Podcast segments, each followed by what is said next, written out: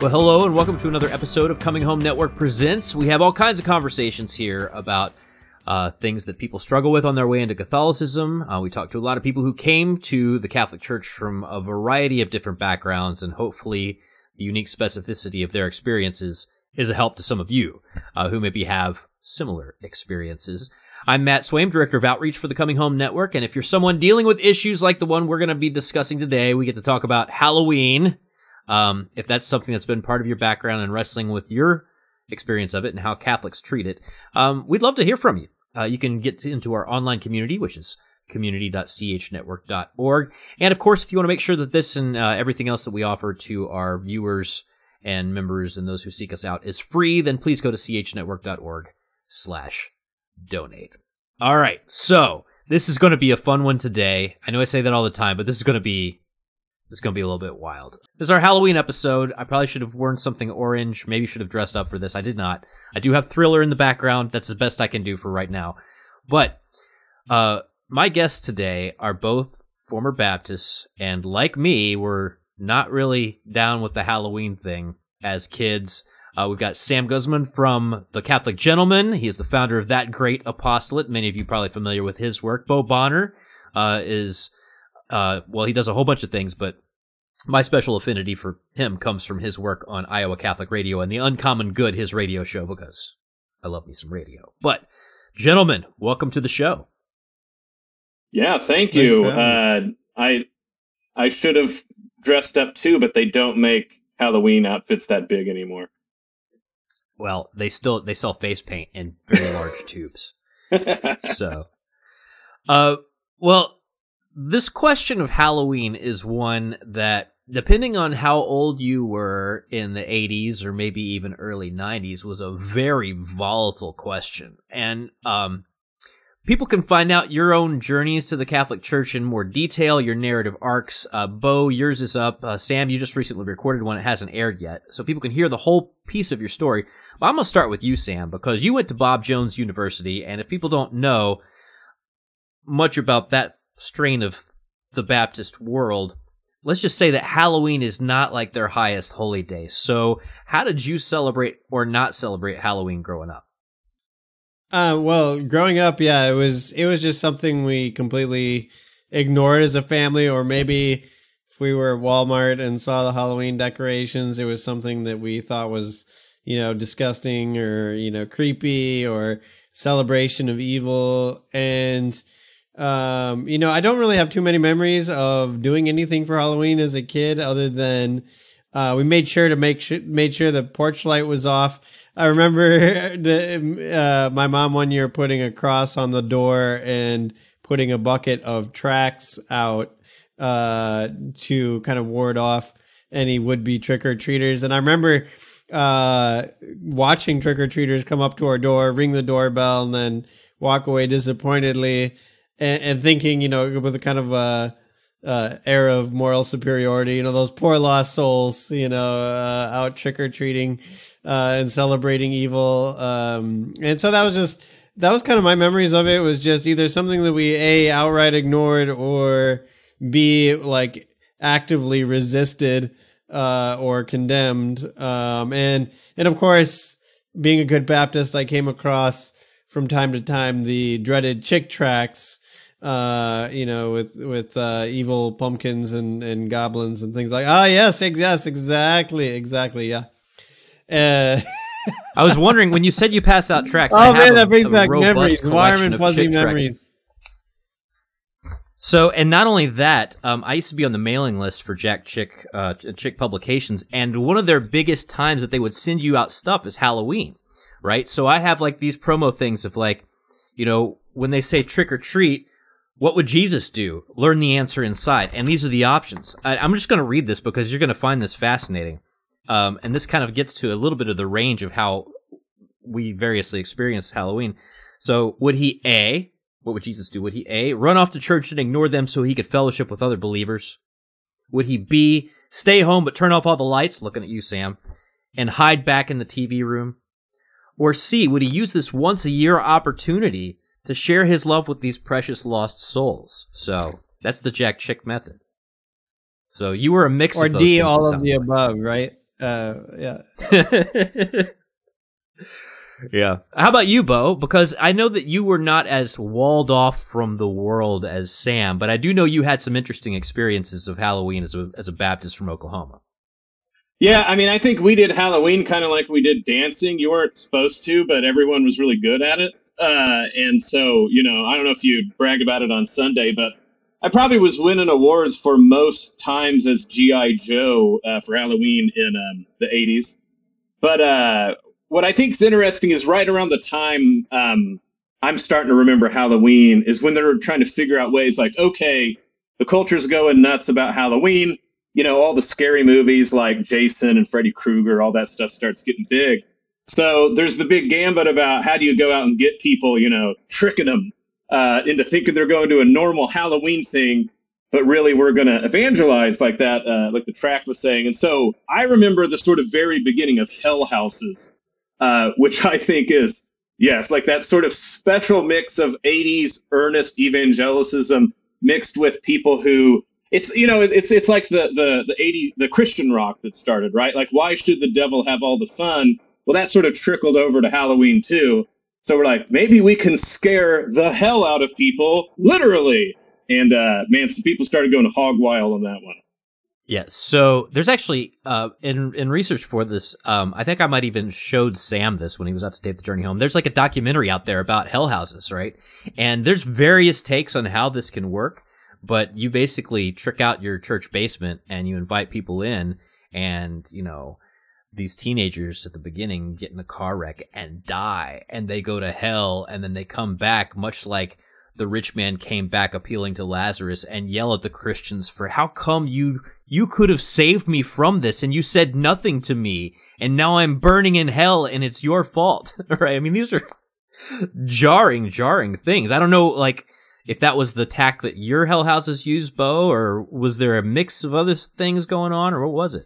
Well, I mean, I always think it's great when pop culture accidentally remakes Dante's Inferno, even if it's a little lo-fi. I really think there you have this idea where you get older folks who are like, okay, let's just admit it.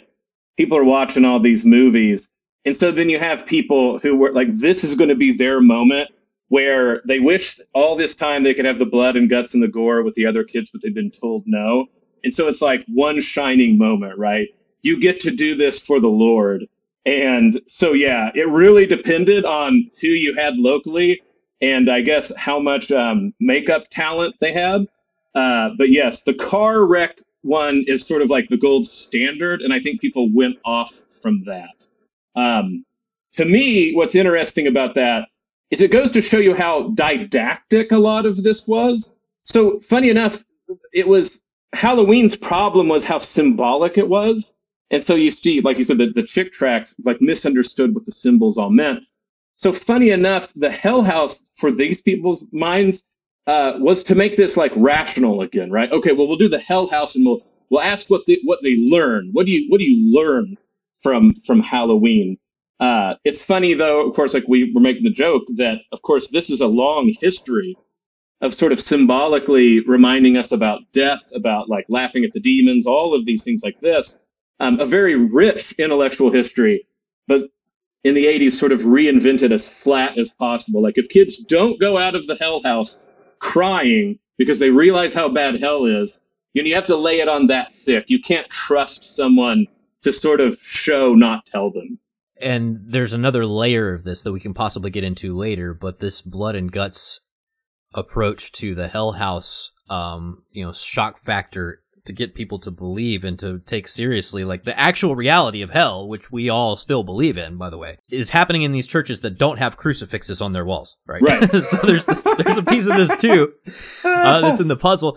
But just to share my own experience, so I felt like a total loser when I was trying to find people to do this episode with, because I was reaching out to all the fundamentalists I know who are now Catholic and all the former Pentecostals and all these former Baptists, and I was like, hey, I'm looking for these people who were not allowed to celebrate Halloween and who had to dress up in their baseball uniform instead of an actual costume when they went to public school that day, and, you know, people like me who had to sit out in the halls and color pages while everybody inside the classroom was watching The Great Pumpkin on a VHS and a TV that they rolled in from the library. Like, And everybody was like, sorry, man, I used to trick or treat, and my family didn't have a problem with it. I'm like, I must be this complete and total loser, right?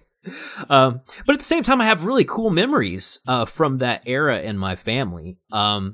As weird as it might have been in retrospect, I mean, we, like you, Sam, would shut off the lights and go to the basement and play Trouble with the Pop-O-Matic Bubble with, like, you know, candles lit and stuff.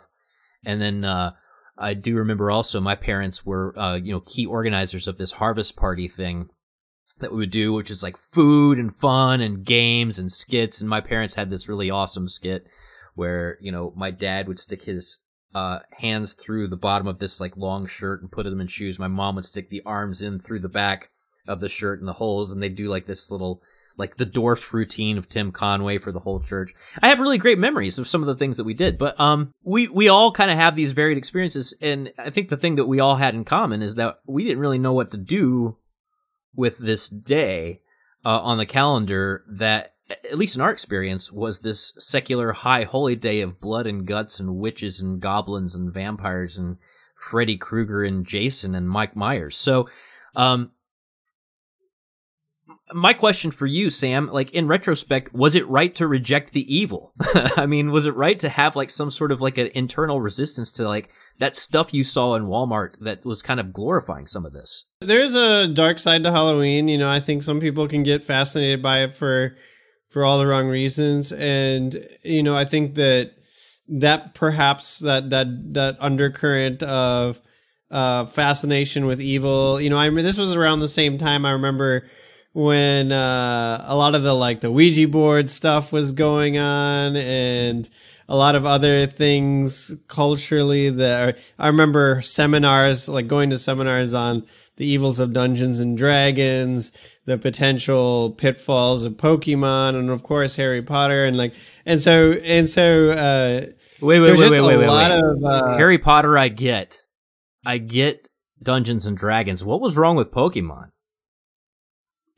I still to this day don't know, but it was thrown in the mix with the rest of those. I don't really remember what the fear was. I just remember there was a lot of fear around the viral spread of Pokemon. I think it had something to do with its origins of like they claimed it was like Shinto gods or something. I mean, I don't know. It was really far fetched, whatever it was, but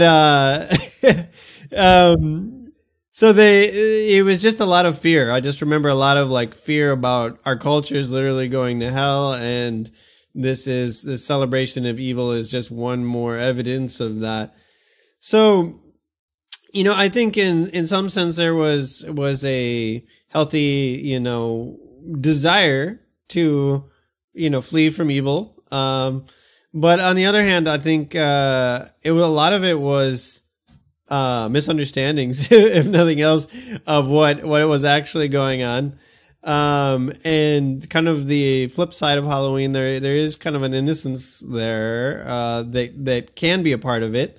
And a healthy human instinct to kind of confront death that we could talk about more, but I think really, it just came from a place of fear. And, you know, as I've kind of matured in my faith, I've come to believe that, you know, greater is He who is in you than he who is in the world, and, you know, light shines in darkness, and the darkness does not overcome it, and so I think the fear sometimes was disproportionate to the reality we were facing, but it was just an interesting subculture, an interesting time where, you know, it really was. The biggest feelings that I remember was one of A, fear, and B, just kind of pity for these lost sinners who were ringing our doorbell for candy, and just a general sense of moral concern and danger around it. I'm glad you brought up the Pokemon thing, because I think it actually hints at a larger piece of this question of how you as Baptists, and I was kind of more in like the holiness movement, and how we process these questions.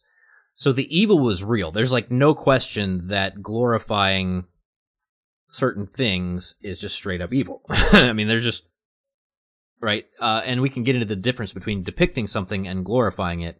you know, perhaps later on. But I think sometimes, at least in my world, and, you know, Bo, you and I think, are around the same age, so I don't know if this was a phenomenon in your world, but I remember very clearly that one of the main things that, you know, when people were like, well, why don't we celebrate Halloween around here in this church, people would hand them a tape by a guy named Mike Warnke, who, if you don't know, is a Christian comedian. And he, this is a very odd mix of things that he was involved in. So he was a Christian comedian, but he also claimed to have been a former, like, satanic high priest who had this big conversion. I do remember this. Yeah, you bring so, yeah, so we do this, you know, I remember listening to this tape, right? And it's terrifying. He's like, this is what we do on Halloween in the Church of Satan when I was a high priest. And he's talking about, like, women being impregnated just so they can give birth to babies who could be sacrificed and stuff, and, like, these horrible, horrible things, like, you know, the high holy day of Satanists and Black Masses. I didn't even understand what a mass was, so I wasn't sure what this meant, right? I just thought it was like a satanic worship service. Well, down the road, Cornerstone Magazine, which organized it's Cornerstone Magazine, which organized the Cornerstone Music Festival run by Jesus People USA, was like, if this guy's sacrificing babies, yeah, somebody better call the FBI, right? Like, right. This is, so an investigation takes place. Turns out he made this stuff up, right? But we were so keyed in on, like, the fear and needing a rationale, and that we weren't scrupulous enough about, I mean, the truth is bad enough, you know, when it comes to these sorts of things, but I think we sort of seized on that, and a lot of people got took, and Mike made off with the bag, right? So, yeah. So there's that too. Did you run into him at all, Bo, in your world? Well, I don't remember his name. I remember hearing the tapes, and, like, the sort of satanic panic is sort of threaded through. We don't want to say how old we are, but, you know, no one cards us anymore is the point. And yes, I remember all of that. What I think's funny on this one, so, you know, you're talking about Harvest Festival. Of course, that's like 1 billion times more pagan than Halloween was. My wife's argument, by the way, is that anybody who's celebrating a Harvest Festival is, like, way more into paganism. Oh, yeah. I mean, yeah, of course, you know, there's the Jewish Harvest Festival. There's been Harvest Festivals, but it's just funny. Like, they straight up, pagans have Harvest Festivals. They did not have All Hallow's Eve, the Eve before the Holy Ones. And I think that that's what people missed. So when you go, was this wrong-handed? I'm going to say almost completely yes, because even the abuses come from the fact that if you suppress the world enough and flatten it of its spiritual realm, people are just going to sort of, like, barf out every so often this, like, wish that the world could be full of beings again. Now, we've commercialized it completely, We also sort of concentrated on Halloween because used to the liturgical year had multiple times where this idea of the liminal space between the living and the dead kind of got foggy. Of course, it makes sense on the Before All Saints and All Souls Day. But if you'll remember, like, what's the weird Christmas song where it talks about telling ghost stories during Christmas? I mean, that used to be a lot of what we do with Halloween used to be associated with Christmas time, actually, right? You know, so you would make the fool be king for a day. You would all dress up. You would mock the powerful. You would mock death. And there's multiple times during the year, if you talk about sort of medieval Europe, where this sort of, like, letting it all hang out because we know even the demons can have their day because the next day the saints are going to come and kick their butt. Much healthier than this idea of, like, let's flatten and sanitize and make the world very empty. And when you make the world like that, even secular, godless people yearn for something supernatural, and if they can't imagine it being a god or holy or saints, then they're going to go with demons and devils and things like this. Humanity wants that, and if you take it from them, then they're going to commercialize it and make it what Halloween is today. It is wrong. It's the same reason why Christmas ends up in our day and era very sort of secular holiday, because English Protestantism has such a long history. I mean, English Protestants suppressed Christmas at one point. So, you know, I don't think we're ever on the right path trying to suppress holidays. It nearly always backfires because people yearn for these liminal times when the living and the dead actually have something like a communion with each other. Yeah, so when you're saying that about there being things that are kind of funneled into Halloween that used to be more associated with Christmas. I remember being in Mexico one Christmas And it was pretty cool for a number of reasons, because they just party better down there in every single way that the liturgical calendar can be magnified. They know how to do it.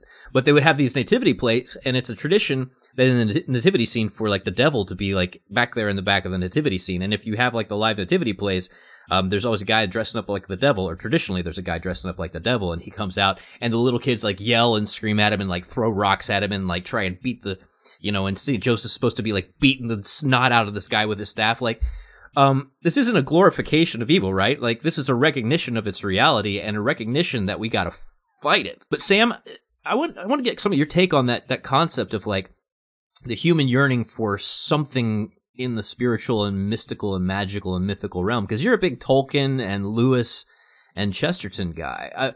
I wonder how that's kind of informed you over time of like this need for the human being to like express itself and connect with more than just like the economic realities and the political realities and the practical realities, but like these bigger sort of mythical realities. Yeah, absolutely. I mean, human beings are liturgical beings in the sense that we seek those patterns that are they're kind of reflected in the liturgy. So, for example, in ancient times, a lot of it was connected to the cycles of the year, you know, spring, summer, fall, winter, and as Bo was talking about, like these harvest festivals and things where agriculture was very much tied up with worship. In fact, the word agriculture has the word cult in it, which means not cult as in like, you know, strange cults, but cult as in worship. And so there was a tying together of a human experience of the supernatural bound to the cycles of the natural world. And so a lot of these festivals and celebrations that human beings came up with were tied to the rhythms of the year. But then when Christianity entered the picture, Christianity actually, you know, you hear a lot of modern, like, you know, Richard Dawkins types, like saying Christianity was like this horrible thing that just wiped out all these beautiful traditions of, you know, Christianity didn't. It actually took a lot of these traditions and baptized them and Christianized them and took them up into the gospel narrative. So we talk about like, myths as it's kind of the word myth has kind of taken on the meaning of something untrue, but actually myths are actually very true. They're a narrative structure to reality that we all perceive and that we all believe in, whether we realize it or not. But Christianity took these pagan festivals and took them into the kind of the bigger myth or narrative of the Gospels and the story of the redemption of all creation. So Christianity didn't come to destroy what was there. It came to orient it towards Christ, who was really ultimately the Lord of all creation.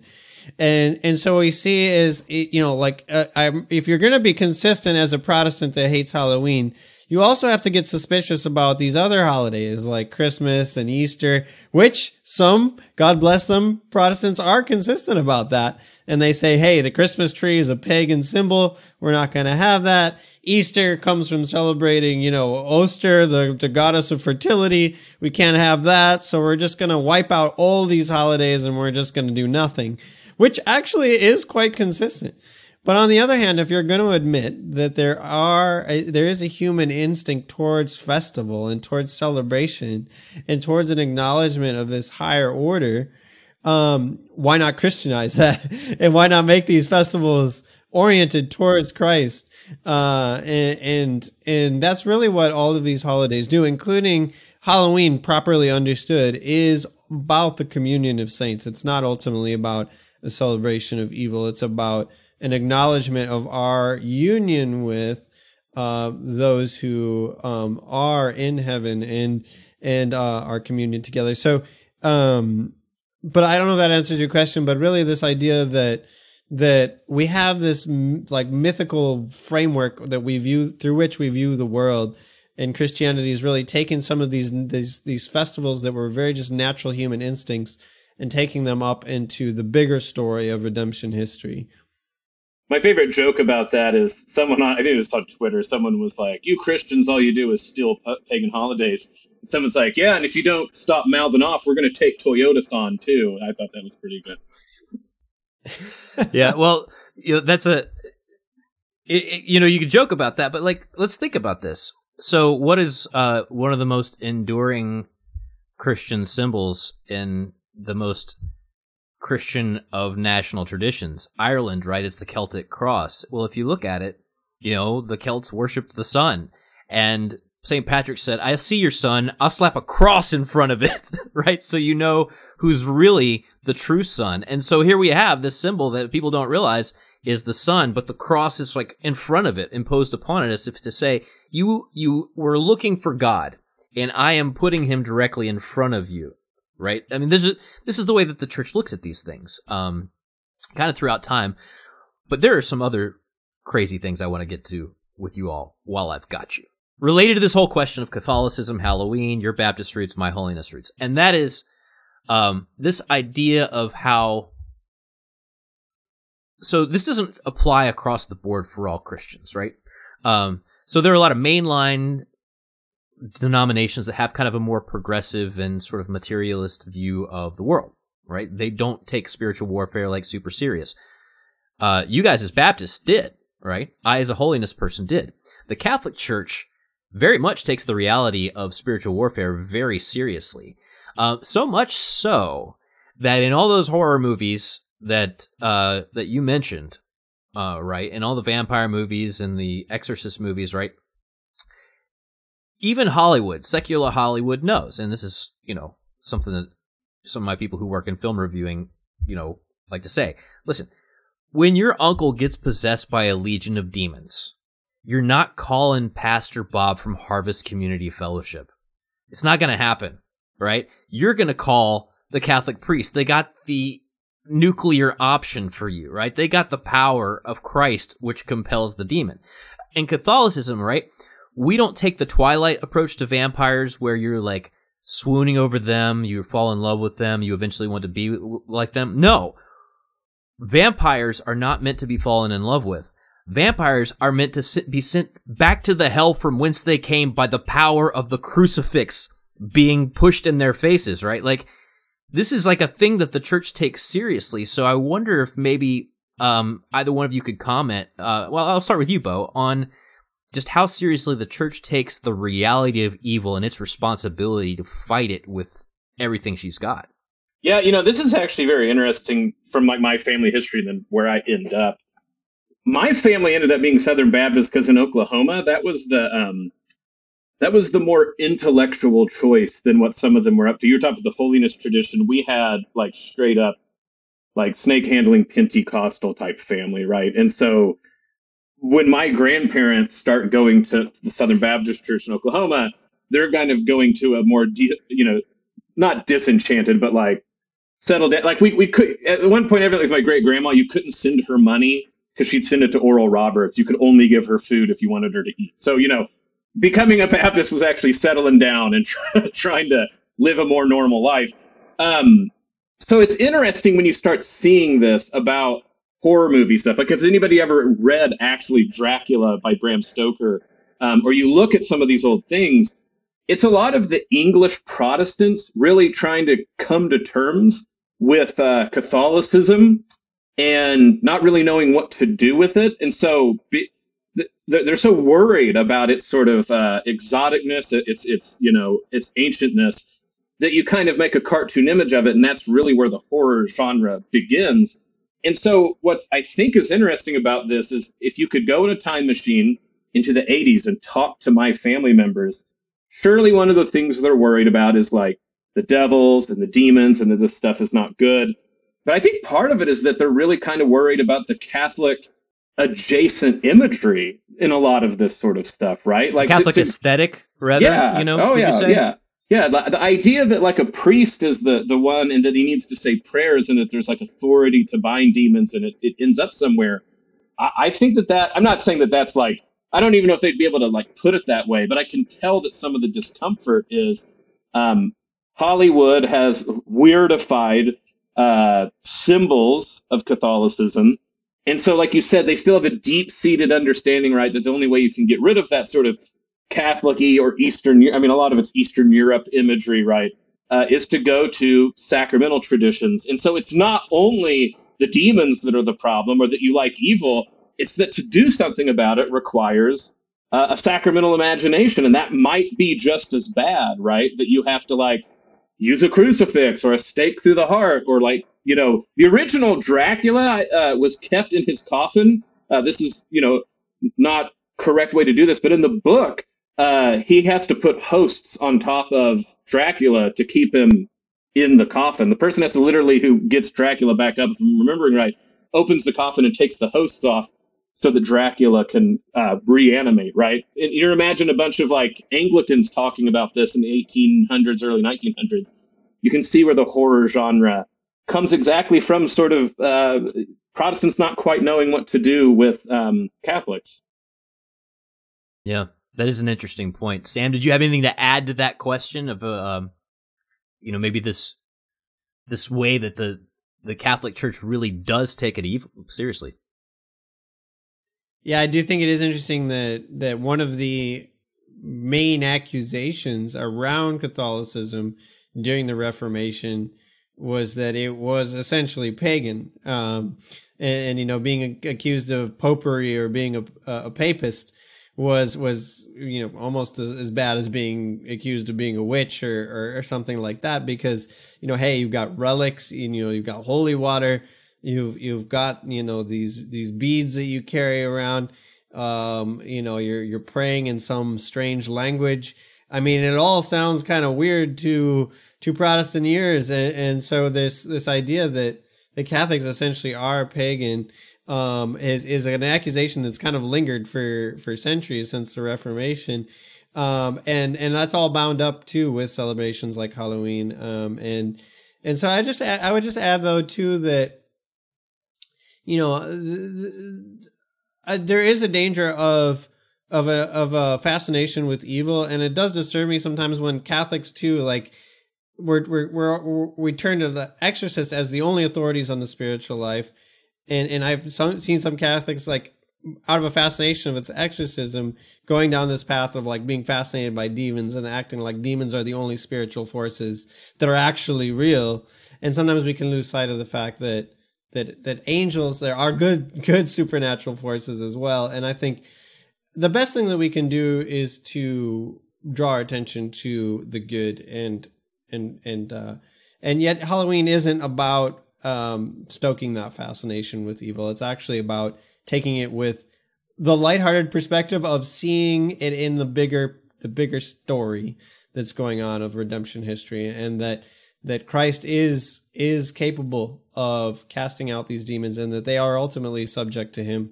And can't do anything that he doesn't give them permission to do. And I just remember the story of St. Teresa of Avila, like, being woken up in the middle of the night by a devil, you know, cracking his whip and, you know, roaring at her. And she just rolls over and just says, you know, oh, it's just you. And just turns over and went back to sleep. And there's no fear there whatsoever. And I think that's how we should live our Christian lives. I think that's a great way to put any of these questions, like, oh, should we celebrate Halloween, or how does this work?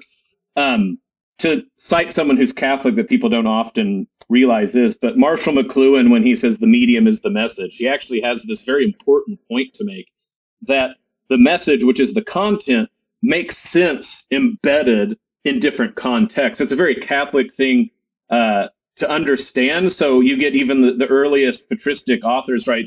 The Sermon on the Mount and the Sermon on the Plain, in Matthew and Luke, for instance, are very similar, but they'll actually interpret them as, like, saying not different as opposed, but, like, getting at different things, because they go, well, this Sermon on the Mount, the mountain is redundant of Mount Sinai, the new law, and it's royal and regal. And the Sermon on the Plain is horizontal and it's inclusive of everyone. And they'll give reason that because the nearly same message takes place in a different medium or context, that it's speaking to us even more and more. Halloween, anything like this, it's the same thing. If you take that content and you just dump it into the sort of sterilized, empty world of modernity, I can understand why Halloween looks like it's glorifying evil and is very problematic. But if you take that same stuff, like nearly the same stuff, and dump it into the medium and context of a liturgical world where we believe that the world is full of angels and saints, and you know, we have recourse and we can pray for the dead and all these things like this, Halloween not only becomes something quite innocent, but actually very good. Nearly the same sort of symbols, but the context, the medium in which it occurs is very important. And that's what I would say to any parent is, you know, if all this stuff with demons and ghouls and things like this is in a sort of empty world for you, I would be rightfully scared. But placed firmly in the entire field and garden of images that is the Catholic faith, I wouldn't bat an eye. Well, and think about, too, like once you reposition that within the liturgical worldview or within a Christian anthropology, the kind of conversations that opens up, right? So, you know, obviously, just like Christmas, you know, you de-Christianize Christmas, and obviously Target is going to be more focused on Frosty the Snowman and Grandma getting run over by a reindeer, right? They're just going to miss all the, like, it's going to just default to the commercial, right? It's going to default to the, you know, whatever the packaging is, right? Same with Halloween. We shouldn't be surprised. Same with Easter, right? Gosh, same with Passover. My goodness, all right? You know, you just look around. It's like Passover, as far as most grocery stores are concerned, is about selling brisket and matzah, right? It has nothing to do, like zero religious overtones as far as like the advertising world is concerned. But like you reposition it, as you're saying, in the liturgical context, but you also put it in the context of a Christian anthropology, and suddenly when you're talking about zombies, right, these reanimated souls who have had their intellect and will removed and are only done, they're only act according to animal instinct. Well, that makes for a very interesting conversation about what is a human being when you take away the intellect and the will, right, and reduce it to only the passions, all right? Or even something like a vampire. This vampire has a corrupted taste for blood. Why is this vampire who has a corrupted taste for blood also laid flat by the Eucharist, if not because human beings are built to receive Jesus' body, blood, soul, and divinity, and here is a profanated, corrupted version of that desire that we see in a vampire, right? Or Frankenstein's monster, right?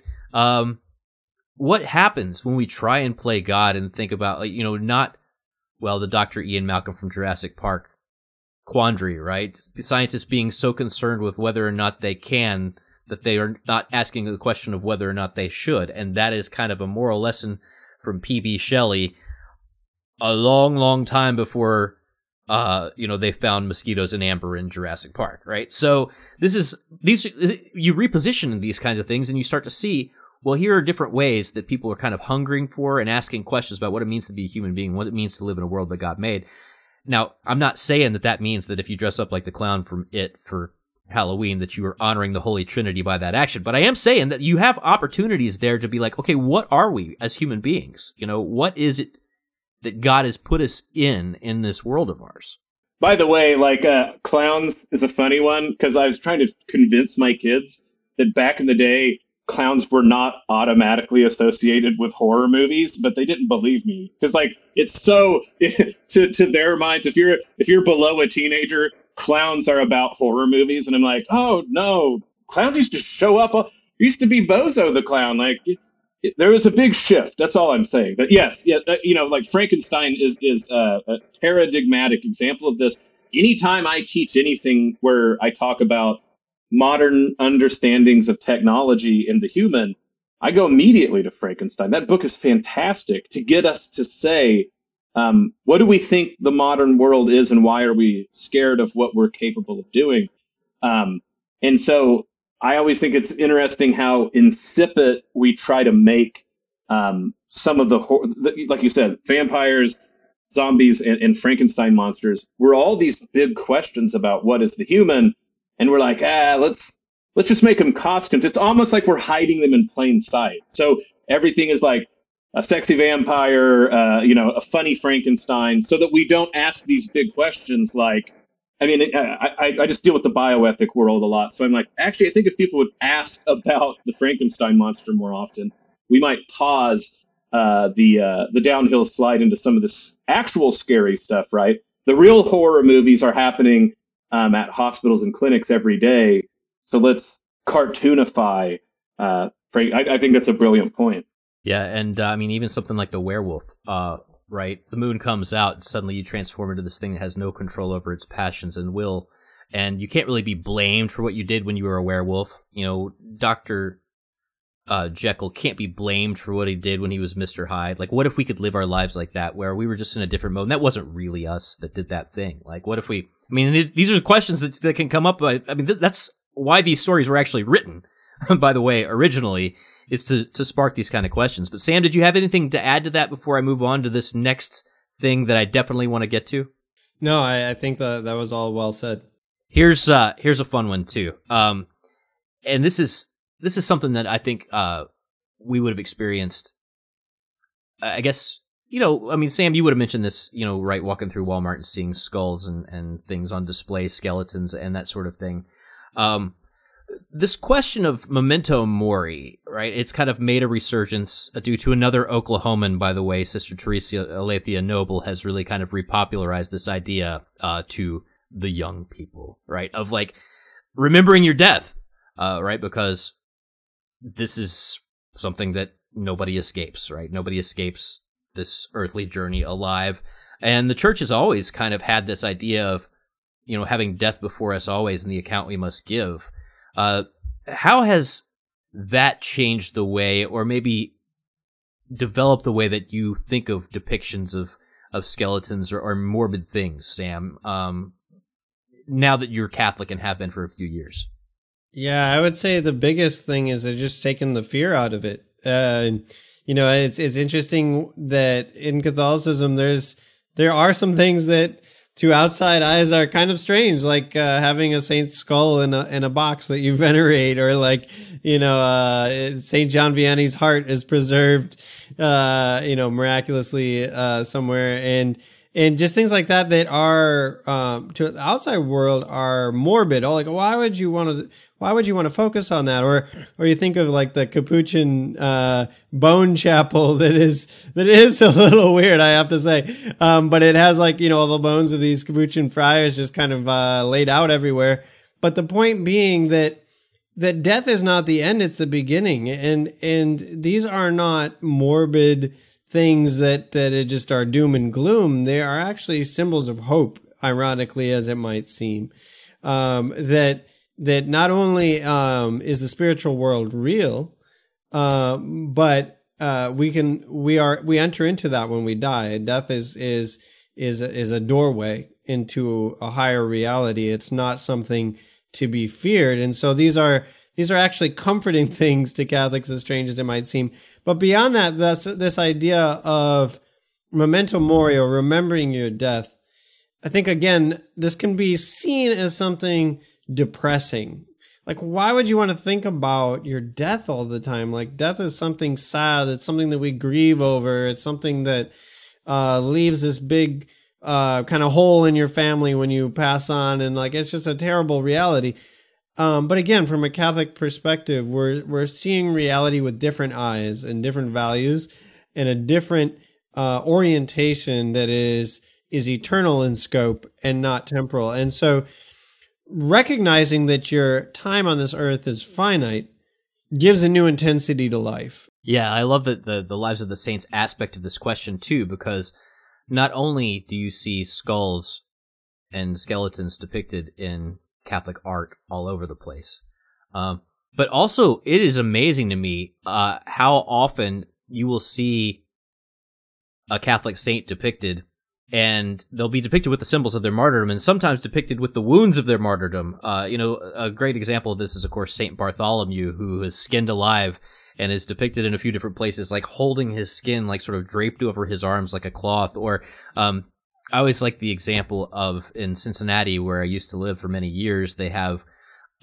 St. Francis Xavier Church. It's an extraordinary church in downtown Cincinnati. And in the back, because it's run by Jesuits, they've got one of the great Jesuit martyrs, Saint Isaac Jogues, who he came to North America, was ministering to the Native Americans here, and some of them didn't like that. right? And they chewed off his index finger and his thumb so that he could not, you know, celebrate Mass properly. And then he went back and got a special indult so he could then come back and celebrate Mass and minister again before they actually martyred him fully. But if you look at that statue of him, right, his fingers are chewed off, right, on the statue. And there's something about that. You know, what's interesting is that, you know, I come from a punk rock and metal background, and there are people in that world who can't relate to certain aspects of Christianity, but still have a weird fascination with Catholicism and its cathedrals and its art and its martyrdom and its blood and its guts pieces, right? And it's partly because they have that kind of already fascination with death, but they don't have like a way to properly orient it. And so in some ways there, that is still kind of like a, it has like an evangelistic power, a beautiful power to people who might have that kind of, they're haunted by this question of death, right? They're haunted by the question of their own death. They don't have a place to put it yet. And by the church being kind of explicit in the way that it talks about and portrays it and depicts it, it sort of, I think, opens the door for a possible kind of conversation with people who are in that world. Yeah, I think that I come from the other heavy metal genre, Outlaw Country. And you think about how much like those guys, you know, I always loved that Johnny Cash's first compilation 3 CD set was God, Love. Was it Love, God, Murder? Yeah, yep, that's what I was getting at. Love, God, Murder, yeah. I got that one.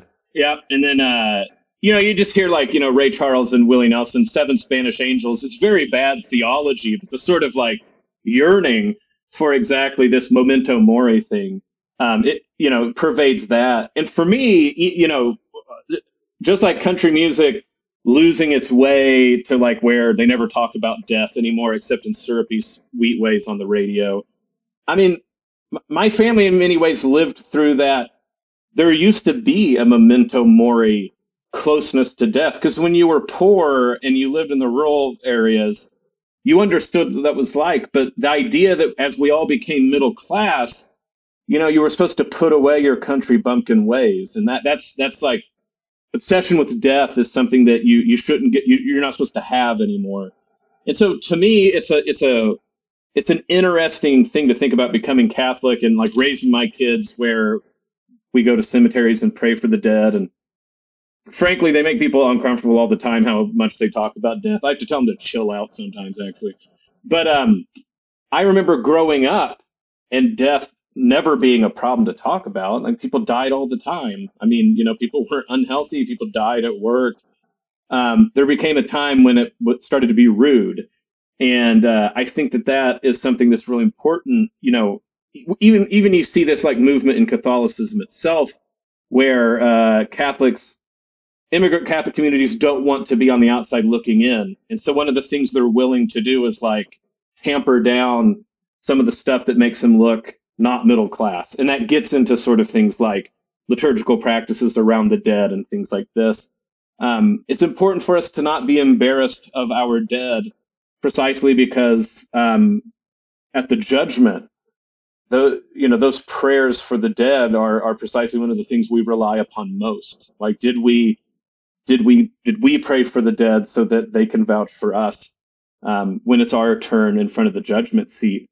And, you know, woe to us if being embarrassed in the American story, you know, we thought we should downplay that just to fit in more. Yeah. Well, but even, you know, there are 100 ways to talk about this. First of all, in the Outlaw Country point, you're talking to a guy who, when I took my son to his first confession, he was singing "Mama Tried" in the car on the ride over. So I should have worn my Mama Tried shirt. I have a T-shirt. You should have worn the Mama Tried shirt. But the other thing, too, is like, I mean, even in, I mean, there's just constant complaints about endless violence being shown in movies and video games, but the fact of the matter is that you watch, like I remember watching Obi-Wan Kenobi right before I canceled my Disney Plus subscription, right? And there's this thing, this trope in that world and in the Marvel Cinematic Universe and in Rambo even, like, that if you're a primary character, you can be stabbed through the stomach with a lightsaber and survive. If you're a stormtrooper, you can die with one punch, right? So surrounded by death, but it's not a death. None of the deaths mean anything, right? Because they're not like real, right? So even in that, we've sort of shielded ourselves, like we're surrounded by death and dying, but it's all like expendable characters. And the church is like, no, you're gonna die, your mama's gonna die, your daddy's gonna die, like you're all gonna die, right? So let's get right with the Lord, because this is an inescapable reality. But I wish we had more time to talk about this. We've taken up a lot of time. Oh yeah, go ahead, Sam. What you were talking about, like Saint Isaac Jogues and just the suffering he went through, and and also just the relics that Catholics have, and like and just this memento mori. And again, I want to emphasize, because I think these things can be so easily misunderstood, that these are profoundly hopeful things. Because what are the facts of human existence in this fallen world? Decay, suffering, and death. These are things that are all going to touch us in various ways throughout our lives. And if you haven't experienced them yet, you probably will at some point. But the profound message of Christianity is hope. That there is something greater than these forces that are at work, these forces of decay and death that are at work in this fallen world. There's something greater. And what is that? It's love. You know, despite that torture that St. Isaac Jogues went through, what drove him to go back to North America? Despite all odds, love. It was love that made him go back. You know, what was the love that drove the saints to go through many of the sufferings that they experienced? It was love. And I think that's ultimately the message of Christianity, is that love is greater than death. Love is greater than suffering. And if you have the love of God in your heart, you can endure literally anything. And so all of these things that to the world seem kind of morbid and creepy or whatever, it's not the message. The message is hope, that love transcends death. And that is what we can look forward to. And that puts everything in a completely different perspective. Well, and if you don't believe that, then just look at what the central event in Christianity is, and the central symbol of Christianity. It's the crucifix, right? It's the passion and death of of Christ on the cross, which is suffering born out of love, right? I mean, this is the whole thing. This is what the whole thing is about. But man, I feel like we could talk about this for a much longer period of time, and there's a whole bunch of crazy questions I didn't get to, but we at least got to zombies and Frankenstein and hell houses and Jack Chick, so we're mostly covered. Before I let you go, Bo, where can people find you if they want to get in touch and catch up on some of your projects?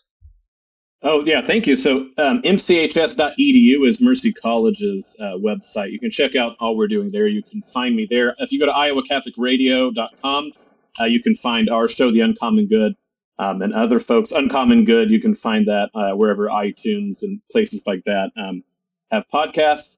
And then if you want to read up on anything that I've written, Church Life Journal out of the McGrath Life Institute at Notre Dame has published some of my writings there. So, yep, would love to hear from folks, and happy Halloween.